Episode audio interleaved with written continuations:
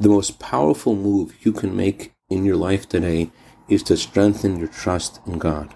Good morning. I want to share with you a letter that I wrote to someone who was suffering financially. I'm going to paraphrase from the Hebrew.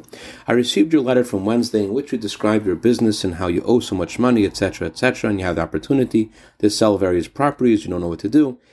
It's apparent from your letter that the number one thing is, is that you've gotten depressed and your trust in God has gotten weaker.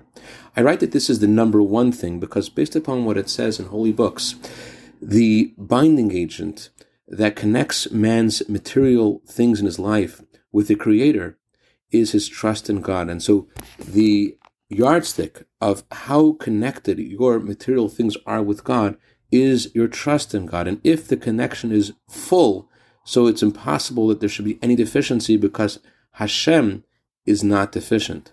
You asked my advice. My advice is that you should strengthen your trust in Hashem in the greatest measure.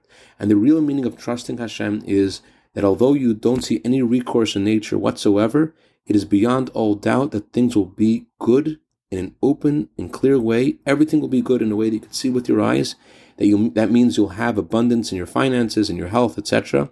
And since nature has no effect at all on Hashem, when a person lifts himself up a little bit above the earth and becomes a believing Jew, meaning that he's absolutely certain that there's nothing that has any jurisdiction over him aside from God himself, this causes this to descend into this world also, that nature has no adverse effect on him at all, God forbid. I strongly hope to God that if you strengthen your trust in God, you will immediately see a change in how God takes care of your finances and things will go from better to from good to better and better.